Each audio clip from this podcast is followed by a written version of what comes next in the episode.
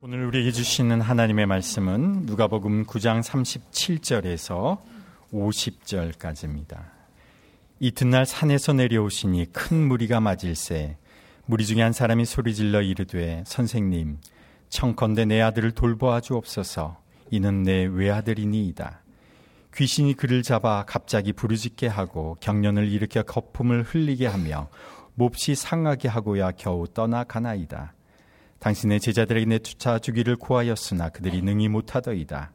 예수께서 대답하여 이르시되 믿음이 없고 폐역한 세대여 내가 얼마나 너희와 함께 있으면 너희에게 참으리요? 내 아들 이리로 데리고 오라 하시니 올 때에 귀신이 그를 거꾸로 들이고 심한 경련을 일으키게 하는지라. 예수께서 더러운 귀신을 꾸짖으시고 아이를 낫게 하사 그 아버지에게 도로 주시니 사람들이 다 하나님의 위엄에 놀라니라 그들이 다 그 행하시는 모든 일을 놀랍게 여길세 예수께서 제자들에게 이르시되 이 말을 너희 귀에 담아두라 인자가 장차 사람들의 손에 넘겨지리라 하시되 그들이 이 말씀을 알지 못하니 이는 그들로 깨닫지 못하게 숨긴 바 되었습니다. 또 그들은 이 말씀을 듣기도 두려워하더라. 제자 중에서 누가 크냐 하는 변론이 일어나니 예수께서 그 마음에 변론한 것을 아시고 어린아이 하나를 데려다가 자기 곁에 세우시고 그들에게 이르시되 누구든지 내 이름으로 이런 어린아이를 영접하면 곧 나를 영접하며 또 누구든지 나를 영접하면 곧 나를 보내신 이를 영접함이라. 너희 모든 사람 중에 가장 작은 그가 큰 자니라. 요한이 여짜오되 주여 어떤 사람이 주의 이름으로 귀신을 내쫓는 것을 우리가 보고 우리와 함께 따르지 아니하므로 금하였나이다. 예수께서 이르시되 금하지 말라 너희를 반대하지 않는 자는 너희를 위하는 자니라 하시니라. 아멘. 예수님께서 새 제자인 베드로와 요한과 야고보와 함께 이틀 만에 산에서 내려오셨을 때에 한 아버지가 나와서 말하기를 아들이 귀신이 들려 제 몸을 상하게 하는데 온몸이 만신창이가 되고서야 귀신이 떠나간다고 하소연을 했습니다. 예수님께서는 그 아들을 데려오게 하고서 귀신을 꾸짖으셔서 내쫓으신 후에 온전하게 된 그 아들을 그 아버지에게 돌려주었습니다. 예수님과 세 제자가 산 위에 있을 때에 산 아래에서는 그저 예수님께서 내려오시기만을 기다렸던 것은 아니었습니다. 그 아버지가 그 아들을 예수님께 데려오기 전에 예수님께 한 말씀을 더 드렸습니다. 오늘 본문 40절이 이렇게 증거합니다. 당신의 제자들에게 내쫓아 주기를 구하였으나 그들이 능히 못하더이다. 이 말씀은 예수님과 세 제자들이 산 위에 있을 때에 산 아래에서 어떤 일이 있었는지를 잘 일러줍니다. 그 아버지는 귀신이 들려 온몸을 상하게 하는 외아들을 데리고 제자들에게 가서 고쳐달라고 요청했습니다. 제자들이 그 아이를 가운데 두고서 많이 기도했을 것입니다. 사탄아 물러가라. 악한 마귀, 더러운 귀신은 그 아이에게서 떠날지어다 등등의 말을 했을 것입니다. 하지만 그 아이는 상태는 조금도 나아지지 않았습니다. 예수님께서 제자들을 부르신 것은 그들도 주님처럼 하나님의 나라를 전하는 주님의 증인으로 살게 하기 위함이었습니다. 그래서 예수님께서 제자들을 내어 보내시면서 이런 능력을 더딥혀 주셨습니다. 누가복음 9장 1절이 이렇게 증거합니다. 예수께서 열두 제자를 불러 모으사 모든 귀신을 제어하며 병 고치는 능력과 권위를 주시고 예수님께서 제자들에게 귀신을 제어하는 것과 병을 고치는 능력을 주셨습니다. 그래서 제자들은 복음을 전하면서 귀신들이 나가는 것과 병자가 고침받는 것을 경험했었습니다. 그러했기에 이번에도 귀신이 들려 온몸에 경련을 일으키는 아이를 고쳐줄 수 있을 것이라고 생각했을 것입니다. 하지만 뜻대로 되지가 않았습니다. 제자들은 이전에 되었던 일이 이번에 되지 않음에 몹시 당황하며 놀랐을 것입니다. 그 아버지의 말을 들은 예수님께서는 탄식하며 말씀하셨습니다. 41절이 이렇게 증가합니다.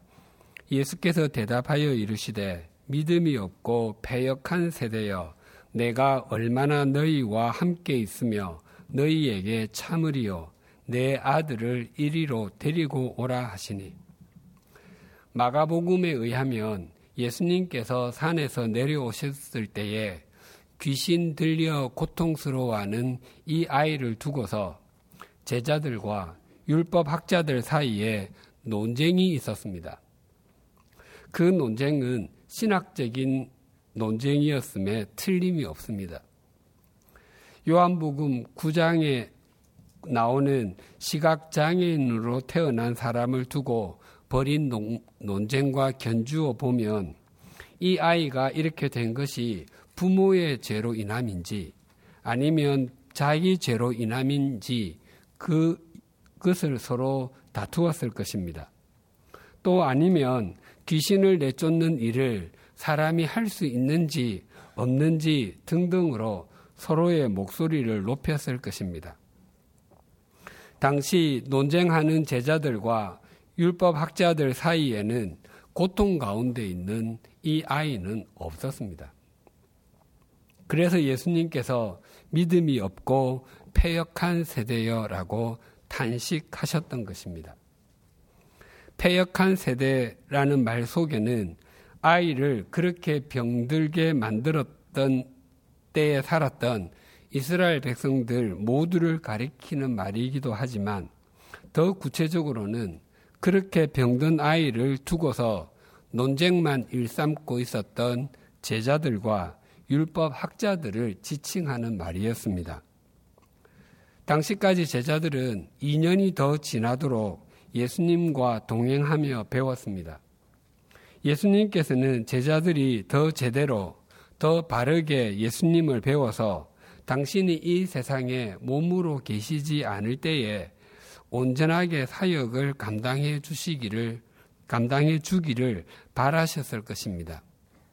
하지만 그들은 여전히 본질적인 것보다는 비본질적인 것에 관심이 많았고 눈에 보이지 않는 영원한 가치보다는 눈에 보이는 세속적인 가치에 더 마음을 두고 있었습니다. 그런 제자들의 모습에 예수님께서는 깊은 한숨을 내어 쉬는 것입니다. 마태복음과 마가복음에 보면 예수님께서 그 아이를 고쳐주신 후에 예수님께서 어떤 집에 들어가셨을 때에 제자들이 조용히 나와서 물었습니다. 왜 우리는 귀신을 내쫓지 못했습니까?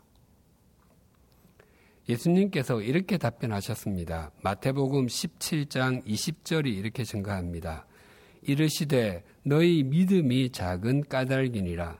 진실로 너희에게 이르노니 만일 너희에게 겨, 믿음이 겨자씨 하나만큼만 있어도 이 산을 명하여 여기서 저리로 옮겨지라 하면 옮겨질 것이요 또 너희가 못할 것이 없으리라. 예수님께서는 믿음이 작아서라고 말씀하셨습니다. 제자들의 질문에 마가복음에는 이렇게 기록이 되어 있습니다. 마가복음 9장 29절이 이렇게 증가합니다. 이르시되 기도 외에, 다른 것으로는 이런 종류가 나갈 수 없느니라 하시니라. 기도를 통해서만 그 일이 이루어진다고 답변하셨습니다. 믿음과 기도는 우리 신앙의 굉장히 중요한 부분이지만 또 많이 오해되고 있는 부분이기도 합니다. 많은 그리스도인들이 믿음의 크고 작음을 능력의 크고 작음으로 이해하곤 합니다. 그래서 믿음이 크다는 것을 하나님의 능력을 많이 빌려 쓰는 것과 같은 의미로 생각하곤 합니다. 많은 그리스도인들이 교회의 목회자들이 능력 있는 주의 종이 되기를 바라고 또 그렇게 기도합니다.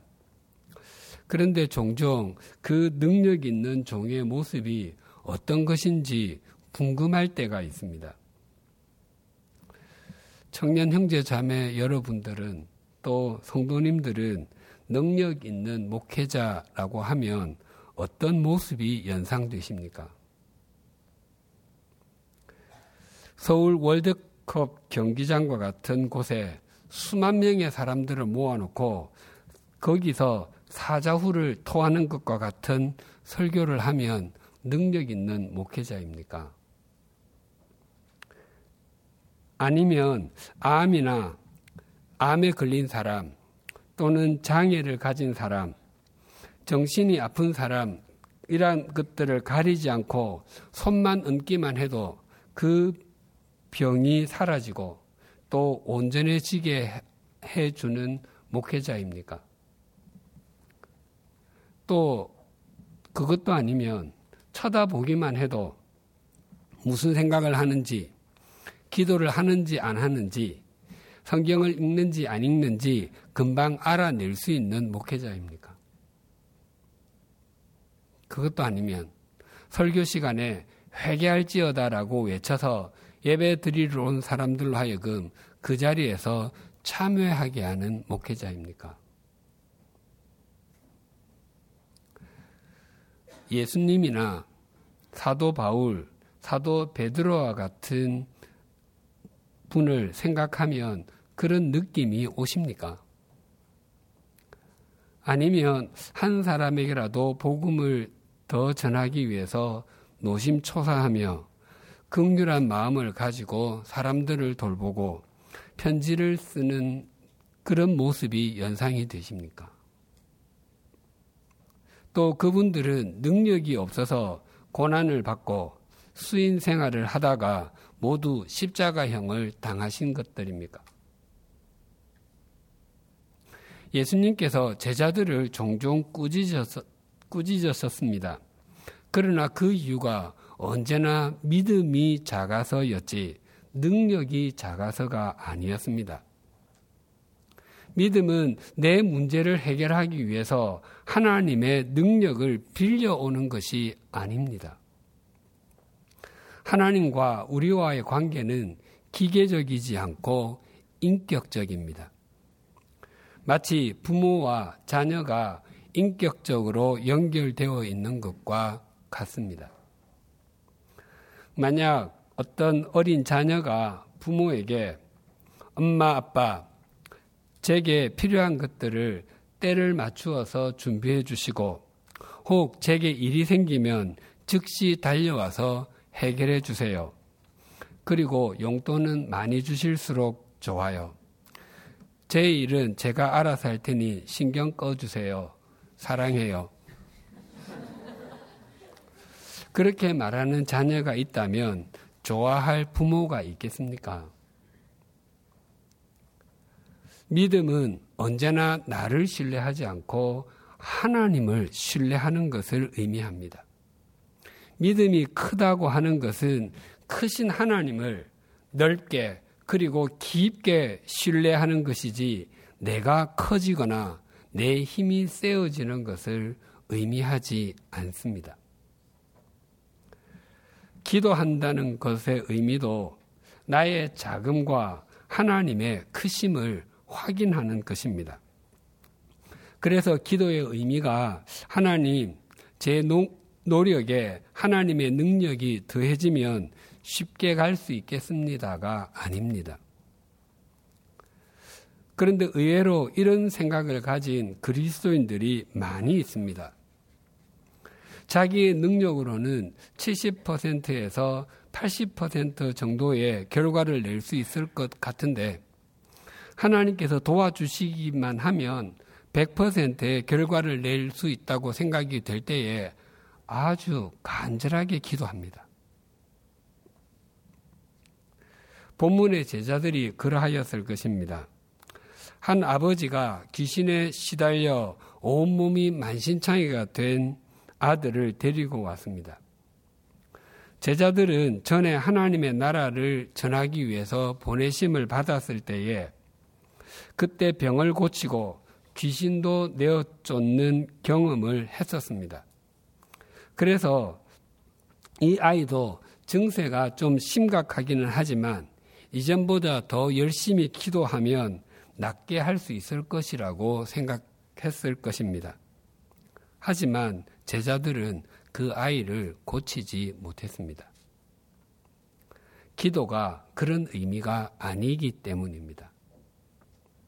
기도는 원칙적으로 나의 전적인 무력감을 고백하는 것입니다. 얼마 전 케이블 TV에서 영화 공동경비구역 JSA를 잠시 보았는데 아주 인상적인 장면이 있었습니다. 주인공 수혁이 수혁, 은 이병헌입니다.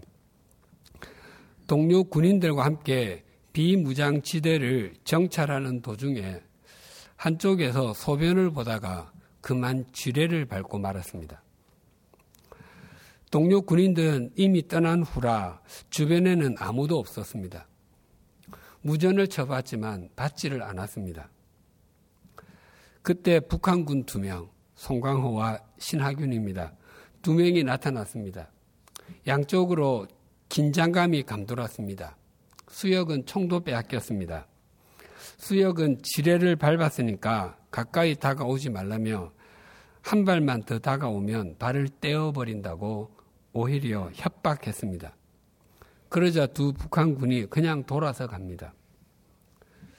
그때 수역이 이렇게 말했습니다. 그냥 가면 어떻게? 북한군이 말합니다. 가라고 했잖아. 그 말을 대받아서 수역이 이렇게 말했습니다. 가까이 오지 말라고 했지 언제 그냥 가라고 했어. 그래도 두 북한군이 그냥 뒤돌아서 가려고 하자 수역이 울며 이렇게 말했습니다. 살려주세요. 살려주세요. 이것이 기도의 의미를 잘 표현해 주는 장면입니다. 기도는 나 스스로는 아무것도 할 수 없음을 인정하고 하나님의 도우심을 구하는 것입니다. 제자들은 그 아버지가 귀신이 들려 고통당하는 아들을 데리고 왔을 때 하나님, 우리는 어떻게 해야 할지 모르겠습니다. 이것은 오직 하나님만 하실 수 있으니 도와주십시오. 이 아이를 긍휼히 여겨주시고 불쌍히 여겨 주십시오라고 고백했어야 했습니다. 하지만 제자들은 하나님을 신뢰하지 않고 자신들의 경험과 능력을 신뢰했던 것입니다. 혹시 우리들을 통해서 어떤 일들이 이루어진다면 그것은 우리에게 능력이 있었기 때문이 아니라 하나님께서 우리를 통해서 일하셨기 때문입니다. 이스라엘 자손, 자손들이 출애굽하였을 때에 아말렉이 시비를 걸어와서 첫 전쟁을 치러야 했습니다. 그때에 요수아는 앞장서서 싸웠고 모세는 아론과 훌과 함께 산 위로 올라갔습니다. 전쟁 중에 모세의 손이 내려가면 아말렉군이 이기고 모세의 손이 올라가면 이스라엘 자손들이 승리했습니다. 그래서 그 아론과 훌은 모세의 손이 내려가지 않도록 해가 질 때까지 양쪽에서 모세의 팔을 잡고 있었습니다. 그래서 요수아는 아말렉과의 전쟁에서 이길 수 있었습니다. 그 전쟁에서 승리한 모세가 행한 일을 출애굽기 17장 15절 16절이 이렇게 증거합니다. 모세가 재단을 쌓고 그 이름을 여호와 니시라 하고 이르되 여호와께서 맹세하시기를 여호와가 아말렉과 더불어 대대로 싸우리라 하셨다 하였더라. 모세는 아말렉과의 전쟁을 하나님께서 이기셨고 하나님께서 싸우실 것이라고 고백합니다. 이스라엘 자손들은 400년 동안 그 신분이 노예였습니다. 그랬기 때문에 벽돌을 굽는 것과 막노동이 그들의 주업이었지 칼이나 창 같은 무기를 전문적으로 사용하던 군인들이 아니었습니다. 오합 지졸과 같았던 이스라엘 자손들이 어떻게 아말렉 군대를 이길 수 있었겠습니까? 모세가 손을 들었다고 하는 것은 하나님께 항복을 선언하는 것입니다. 하나님 살려주십시오. 우리는 작고 작은 존재이지만 하나님은 크신 분이시니 우리는 우리의 힘을 의지하지 않고 하나님만 신뢰하겠습니다. 라는 의미입니다. 그래서 요수아와 이스라엘 자손들이 싸웠음에도 불구하고 하나님께서 이기셨다고 고백하는 것입니다. 귀신이 들려 온몸을 만신창이로 만드는 아이를 고쳐서 그 아버지에게 되돌려 준 후에 예수님께서 말씀하셨습니다. 43절에서 45절이 이렇게 증가합니다. 사람들이 다 하나님의 위엄에 논란이라 그들이 다 그 행하시는 모든 일을 놀랍게 여길세 예수께서 제자들에게 이르시되 이 말을 너희 귀에 담아두라 인자가 장차 사람들의 손에 넘겨지리라 하시되 그들이 이 말씀을 알지 못하니 이는 그들로 깨닫지 못하게 숨긴 바 되었습니다. 또 그들은 이 말씀을 묻기도 두려워하더라. 예수님께서 제자들에게 아주 중요한 말씀, 그 아이를 고치는 것보다도 더 중요한 말씀을 하셨습니다. 그것은 인자가 장차 사람들의 손에 넘겨지리라는 말씀이었습니다. 이것은 베드로가 당신은 하나님의 그리스도이십니다라고 고백한 후에 하신 예수님께서 당신의 별세에 대해서 말씀하시는 두 번째 말씀이었습니다. 그때도 예수님께서는 인자가 많은 고난을 받고 장로들과 대제사장들과 서기관들에게 버림받아 죽임을 당하고 제3일에 살아나야 하리라고 말씀하셨습니다. 예수님께서는 제자들에게 두 번씩이나 당신의 죽으심에 대해서 말씀하셨지만 제자들의 귀에는 들리지가 않았습니다. 왜냐하면 그들 속 마음에는 자신들이 커지고 싶은 욕망과 이기심으로 가득했기 때문이었습니다. 급기야 제자들 사이에서 자기가 더 커지고 싶은 욕망이 서로 충동하고 말아, 충돌하고 말았습니다. 46절이 이렇게 증가합니다. 제자 중에 누가 크냐 하는 변론이 일어나니. 변론으로 번역된 단어는 내적인 생각, 의심, 다툼 등으로도 번역이 됩니다. 긍정적인 의미로도 사용되기도 하지만 부정적인 의미로 훨씬 더 많이 사용된 단어입니다. 이 단어는 마음속에서 오랫동안 자리 잡고 있었던 감정이나 생각을 표현하는 말입니다. 제자들 사이에서 변론이 일어났던 것은 일시적으로 맞지 않는 부분 때문이 아니라 오랫동안 생각했던 일로 인한 것임을 말합니다.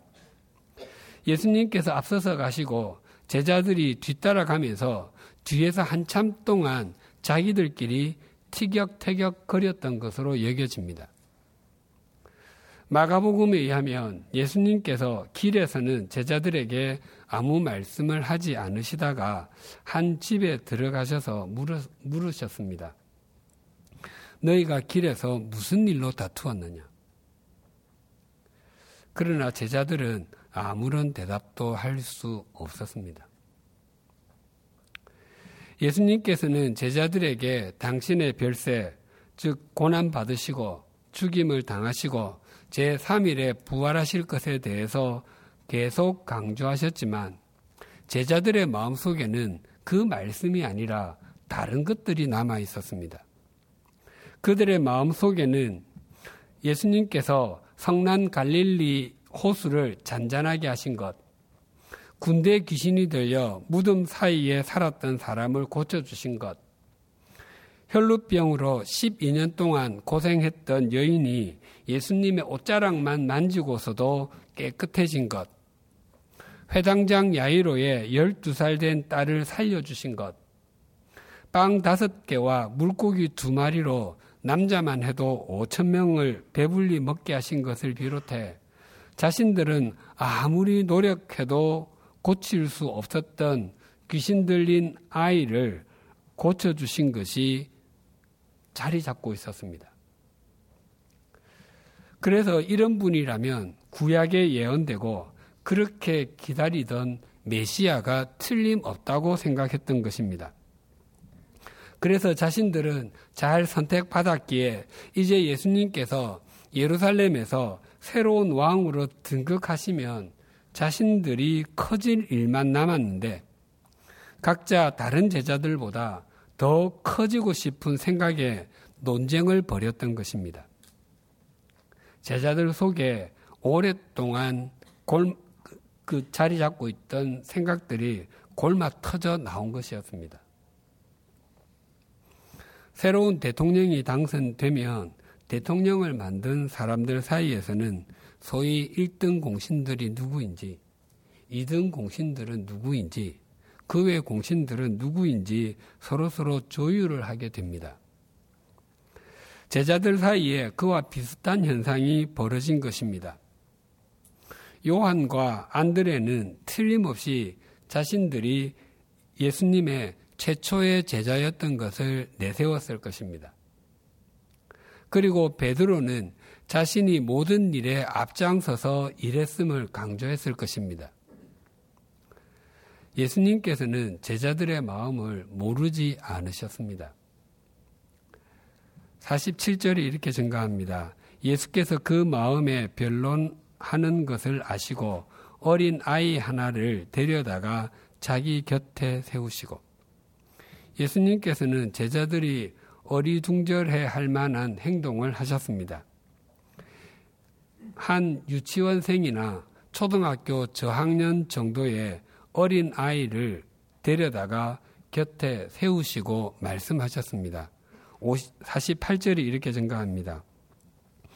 그들에게 이르시되 누구든지 내 이름으로 이런 어린 아이를 영접하면 곧 나를 영접함이요 또 누구든지 나를 영접하면 곧 나를 보내신 이를 영접함이라 너희 모든 사람 중에 가장 작은 그가 큰 자니라.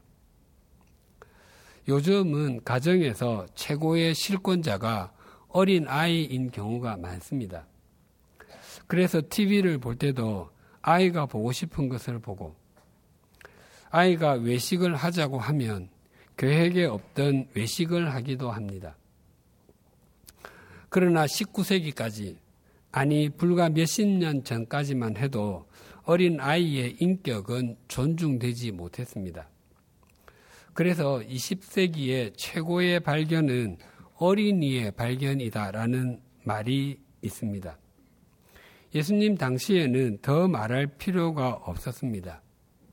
그 당시 유대 사회는 남성 성인 남성 중심의 사회였습니다. 그래서 유대인들은 사람들의 숫자를 셀 때도 여인들과 어린 아이들은 그 대상에서 제외가 되었습니다.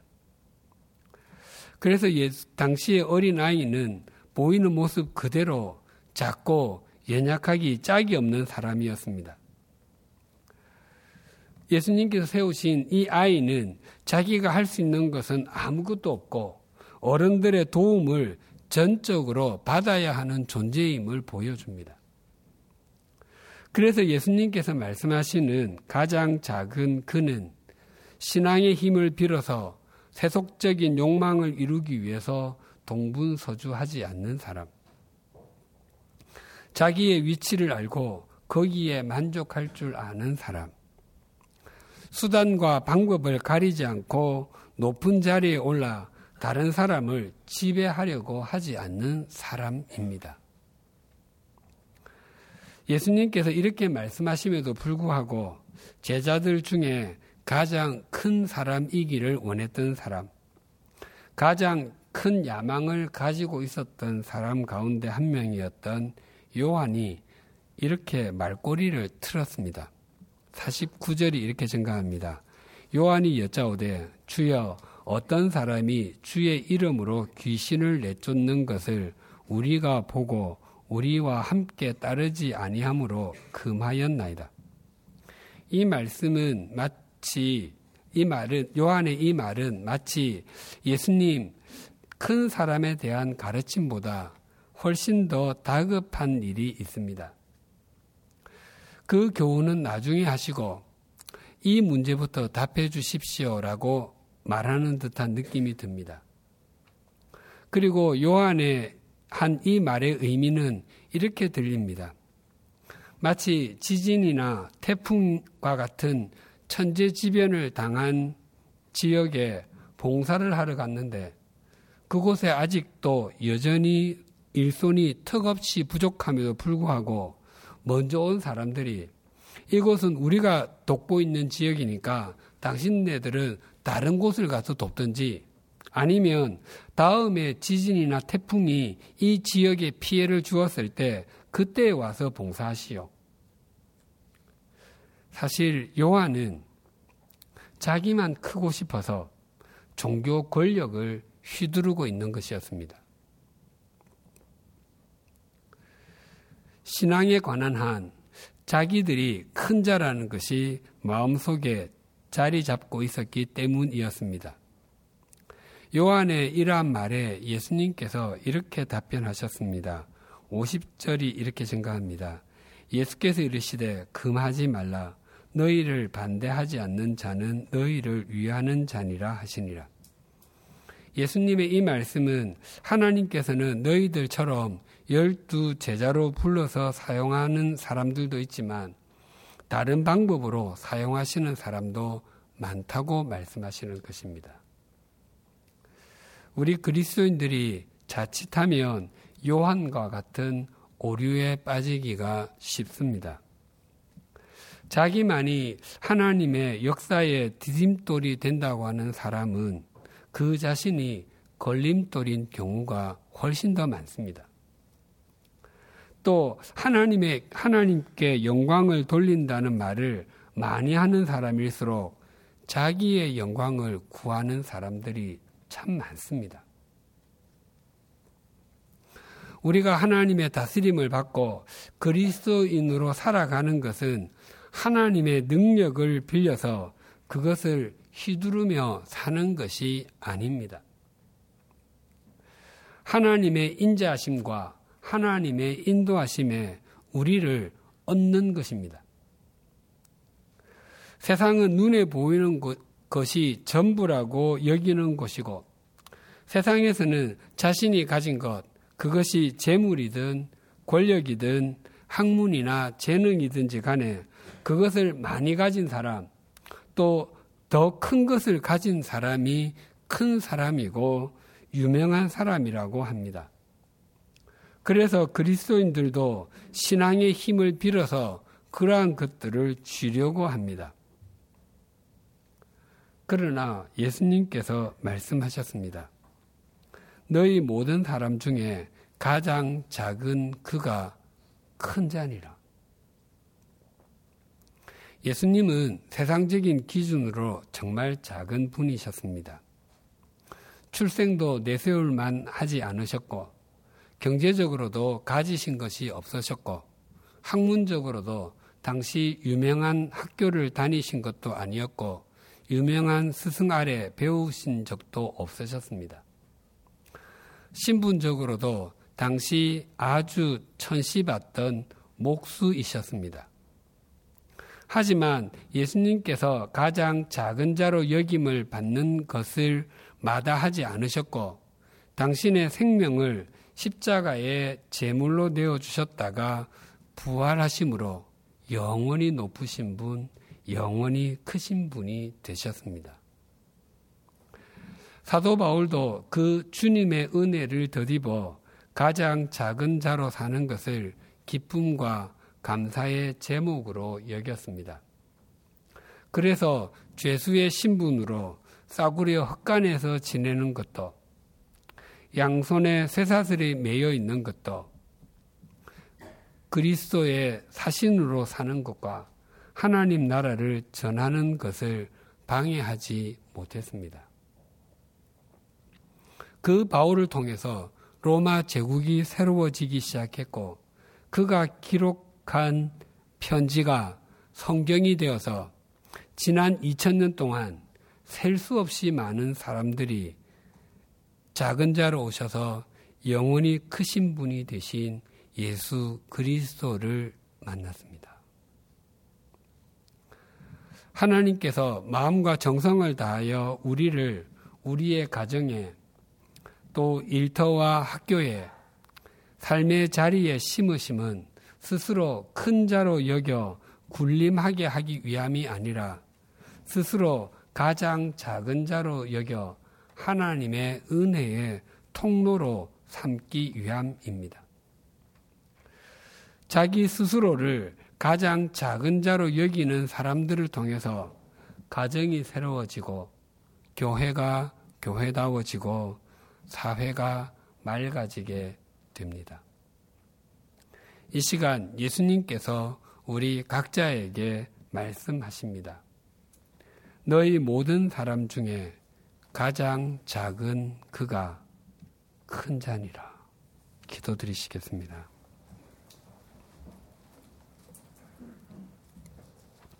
하나님 아버지, 우리는 늘 우리가 커지고 높아지는 일에 관심이 많았습니다.